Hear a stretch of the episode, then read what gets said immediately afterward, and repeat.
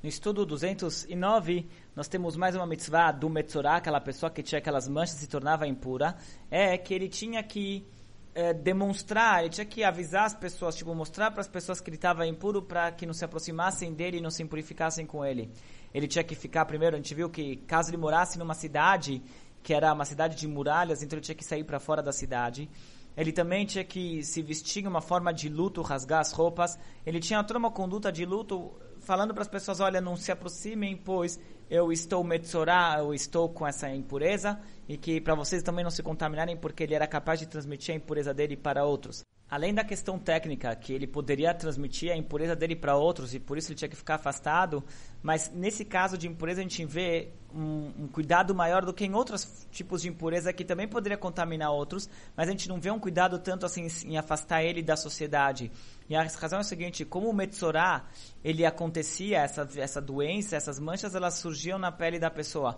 como uma consequência dele fazer pecados que elas uh, mexiam com a ordem social, que,